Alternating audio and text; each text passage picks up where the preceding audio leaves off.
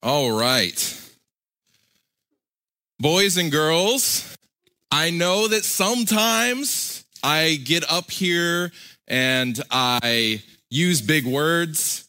Um, sometimes I, uh, see right there, I was about to say meander around and wax eloquently.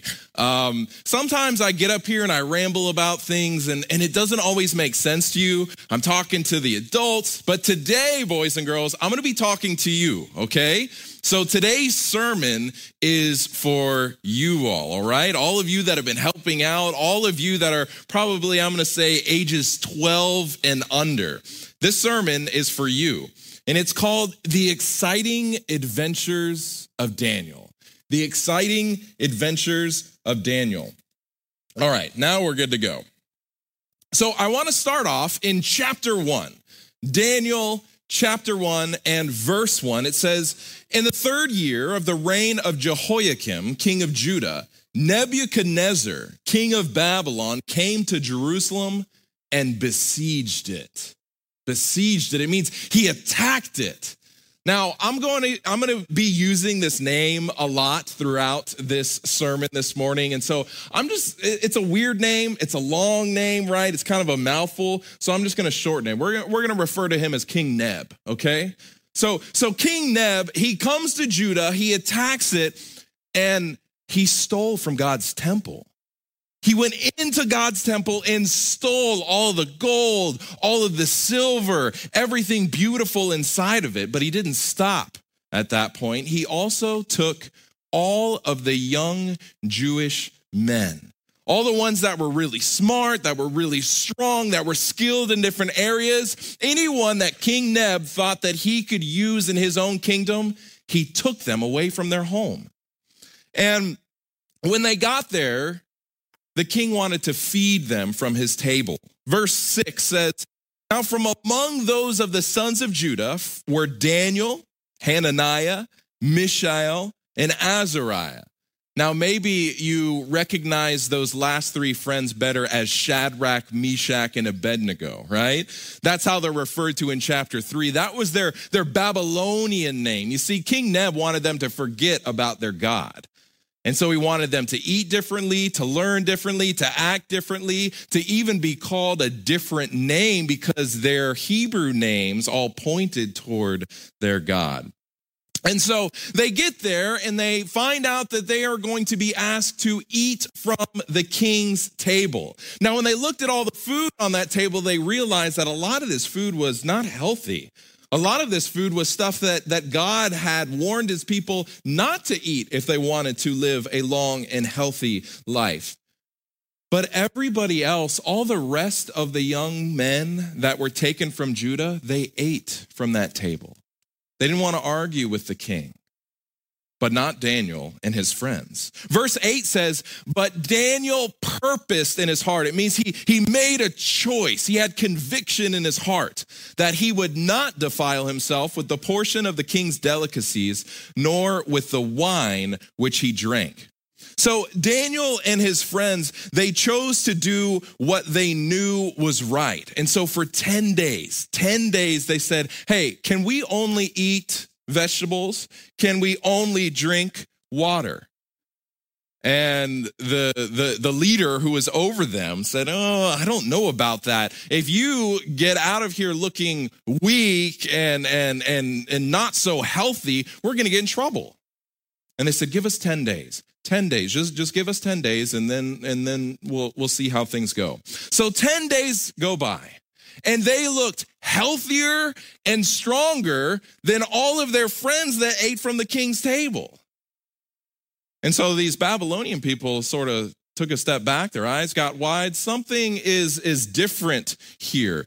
And god did even more for these four young men. He didn't just stop with making them look stronger with making them look healthier Verse 17 says, As for these four young men, God gave them knowledge and skill in all literature and wisdom. And Daniel had understanding in all visions and dreams. So there's lots to learn from this story in Daniel chapter 1. But one thing stands out most to me. Stand for God against peer pressure. Peer pressure. Have you ever heard of peer pressure before? Peer, uh, uh, your peer is maybe your brother or your sister, maybe your classmates, maybe your friends. And sometimes those same people will pressure you, try to get you to do things that you know aren't good, that you know are bad. And so the lesson that we can take from this story is to follow God, not man. Follow God, not man. Do what is right, because that's what Christians do. Then in chapter two, we see this.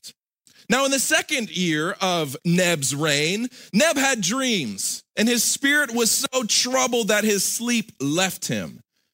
And so he wakes up from this dream, and he knows it was crazy. He knows it was wild, but he can't remember what it was. Have you ever had a dream like that? Maybe you wake up and the first thing that you know that morning is like, you know, you just had a weird dream. You remember bits and pieces, but by the time you get out of bed, by the time you have breakfast, it's gone. You've completely forgotten about it. That's what happened to King Neb.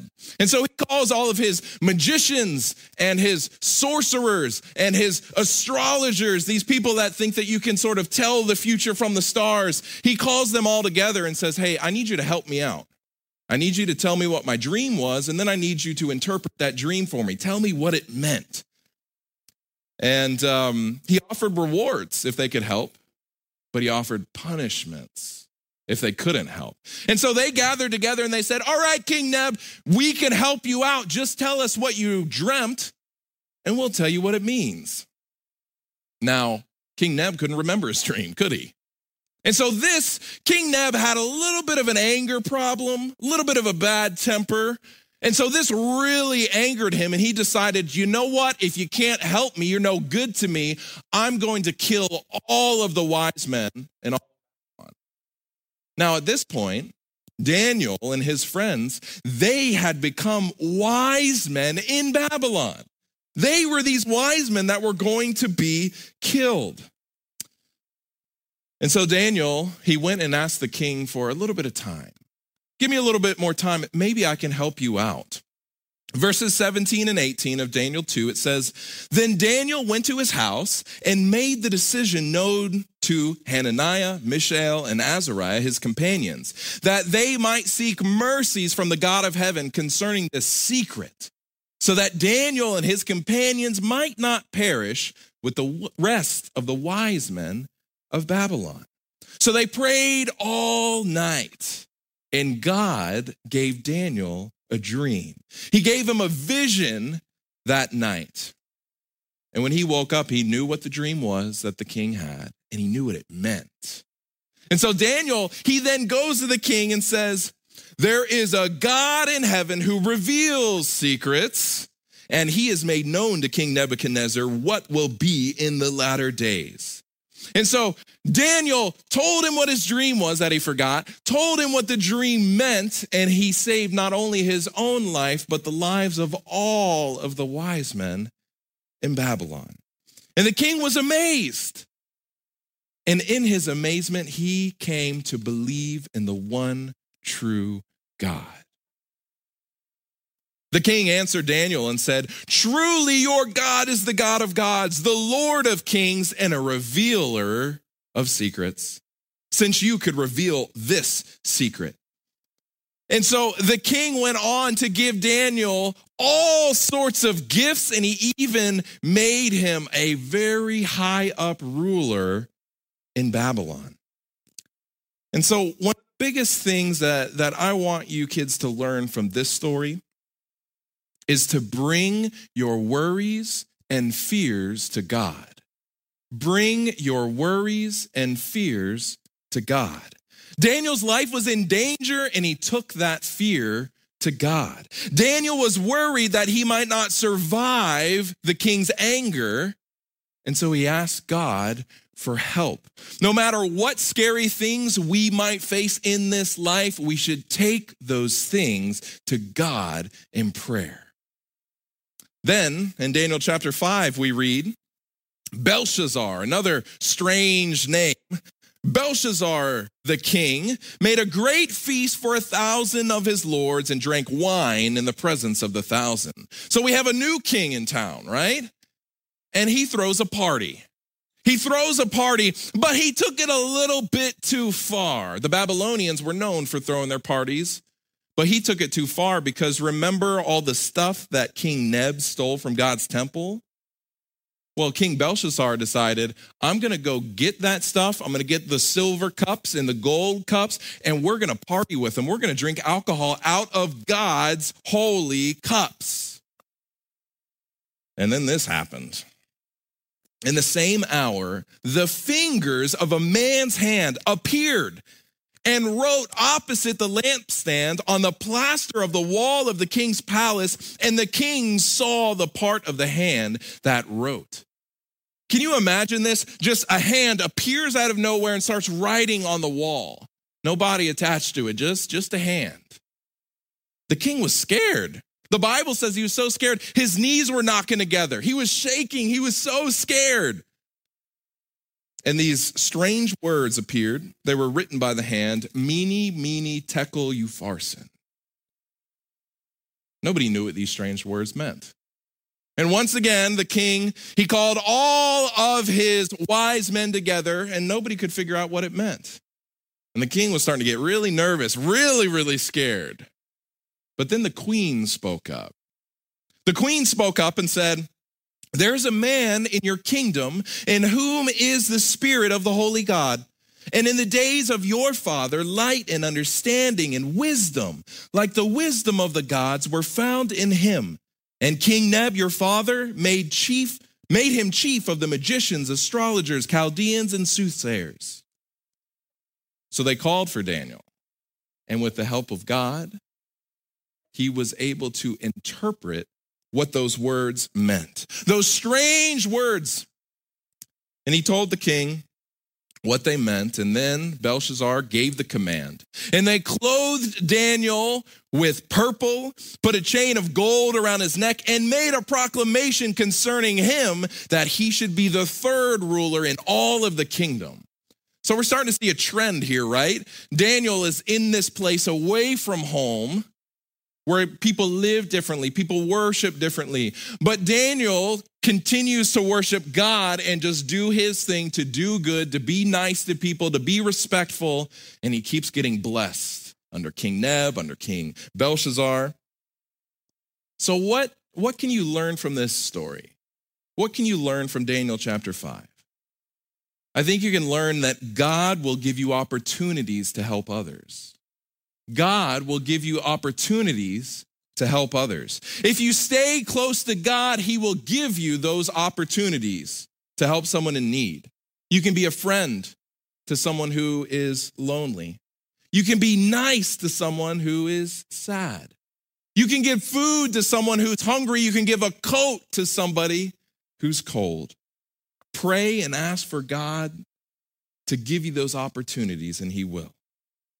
And finally, we'll look at the story in Daniel chapter 6. It says in verse 1 it pleased Darius to set over the kingdom 120 satraps to be over the whole kingdom. So there's once again a new king in town. And one of these leaders that he appointed was who do you think it was? Daniel, right? Daniel is appointed one of these leaders. And Daniel just did his usual thing. He's working for God. And soon it was, it, it, he, everybody knew that he was better than all of the other leaders.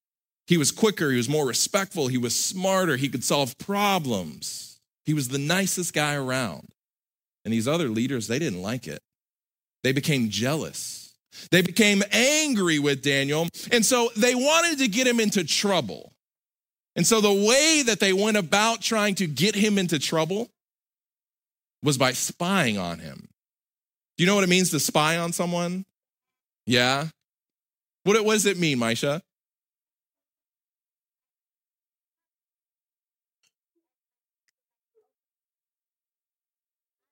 Mmm. Sneaking up to someone's room, maybe peeking through the peephole, watching everything they do, right? That's exactly what they did with Daniel. They followed him home, they had people watching him while he was working. But then, after a number of days of this, they realized this guy doesn't ever do anything bad. This guy doesn't do anything wrong. How are we going to get him in trouble? But then they realized that since Daniel always followed his God's law, that they just needed to pass a law that was against God's law, and then the king would be upset with Daniel. So they went to the king and they asked him to sign a decree, to sign a law that says nobody can pray to anybody else except for King Darius for 30 days. Now, this doesn't sound like Dan- something Daniel would go with, but therefore King Darius signed the written decree. So the king made the law, but Daniel continued to pray. And people were still spying on him, but he didn't care. He didn't even try to hide the fact that he was still praying to his God. He did his normal thing, opened the window so everybody in the town could see, and he prayed right in front of the window. That was Daniel. And so these men who were angry, who were jealous with Daniel, they took this news to the king and told him that Daniel was a lawbreaker. Now, remember, King Darius liked Daniel. King Darius considered Daniel to be his friend, but when a law is broken, there has to be a punishment. So the king gave the command, and they brought Daniel and cast him into the den of lions. But the king spoke, saying to Daniel, Your God, whom you serve continually, he will deliver you, he will save you, he will protect you. So Daniel, he was thrown into this lion's den, and then a massive stone covered the top. No escape for Daniel. He had to spend the night there. Now remember, King Darius, he really liked Daniel, considered him a friend, so he was pretty upset by this. And he went back to his bedroom and he worried about Daniel all night. He didn't eat, he didn't have anybody come play him music, he didn't even sleep all night just worrying about Daniel, thinking about his friend Daniel. And so early the next morning, as soon as the sun came up, King Darius left his bedroom, went to the den of lions, asked somebody to move that massive stone away. And then he called out to Daniel, Has your God protected you from the lions, Daniel? And to his surprise and to his delight, he heard Daniel's voice come back. And Daniel said, My God sent his angel and shut the lions' mouths so that they have not hurt me, because I was found innocent before him. And also, O king, done no wrong before you. The king was so happy. And immediately he called for Daniel to be pulled out of the lion's den. He remembered all of those people that had done Daniel wrong. He looked at Daniel, no scrape, no scratch. And King Darius, then, just like King Nebuchadnezzar, just like King Belshazzar, became a believer in the one true God.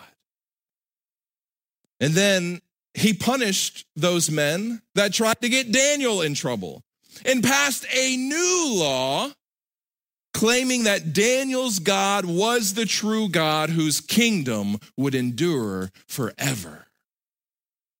You see, God wants to answer our prayers. God wants to answer our prayers. God is faithful. God is loving. And I know that sometimes we might think that He isn't there or He isn't listening. But the truth is, He is waiting for us to bring our prayers to Him. He's waiting to answer our prayers in the same way that He did with Daniel. You see, being a follower of God is never boring. It's never boring. Daniel served the Lord for his entire life, his entire life. And as we have seen today, he had many exciting adventures. We can also have exciting adventures with God. Do you believe that? Yeah? So let's be like Daniel. Let's learn to stand for God against peer pressure. Let's learn to bring our worries and fears to God. Let's learn to believe that God will give us opportunities to help others. And let's learn to trust that God wants to answer our prayers. So let us rejoice about the exciting adventures that God has in store for our lives as we follow Him. Let us pray. Our loving, gracious Heavenly Father, Lord, we thank you so much for these exciting stories in the Bible where we can see people just like us who go through difficult times, who get scared of different things, who have questions, who worry, but who ultimately chose to follow you, to come to you, to pray to you, and to do good in your name. Lord, help us to be like that. Help us to realize that you have exciting adventures in store for all of us, and you want to use us to spread the good news of Jesus with the world. Fill us with your spirit, Lord. We accept it now. and We ask it all in Jesus' name. Amen. Amen. So before we, we end this morning, I want to invite all of our elders to come forward. Anybody that is currently serving as an elder in this local church, or if you have ever served as an elder in the Adventist church, I would like for you just to come forward. We're going to have a prayer of dedication for our kids. And so I don't know how y'all want to do this. Yeah, let's maybe do it down here. So if y'all could come over here, and then all of you kids, boys and girls, if you could come and just stand on the on the ground right here around us, we want to pray for all of you. We've seen the amazing job that you did in the church service today. God is using you. Do you realize that? You realize that? That God is using you and that you've brought a blessing to all the adults here today? And so we want to pray that God continues to use you. And since, since Mrs. Norma loves you all so much and, and, and helped put this together, and along with a few of the other adults, I'm to have her have this prayer of dedication for you, okay? And then when she says amen, everybody just wait one more second. I have one more short announcement, and then we'll move forward. So, Miss Norma, would you pray for us and pray for these kiddos? It should be. Yes. All right. Maybe, elders, if you could surround the kiddos, let's get close to them. All right, boys and girls, let's bow our heads. Gracious Heavenly Father, the angels in heaven must be rejoicing this morning to see these precious children that you have given us. And we just pray that you would send your spirit to be with them, protect them, help them to all dare to be a Daniel through all the exciting adventures that they're going to face during their lives. Help them to trust you always. Help them to depend on you Help them to have you be their God. Protect them from all the dangers in this world. And Father, it is our prayer that each one of these children serve you always, grow up to worship you always, and to be the shining light that you would have them be. So just protect them now. Thank you for your love. Thank you for their um, ability to make us happy and to show us love. And may we be the support that they always need. In Jesus' precious name we pray. Amen.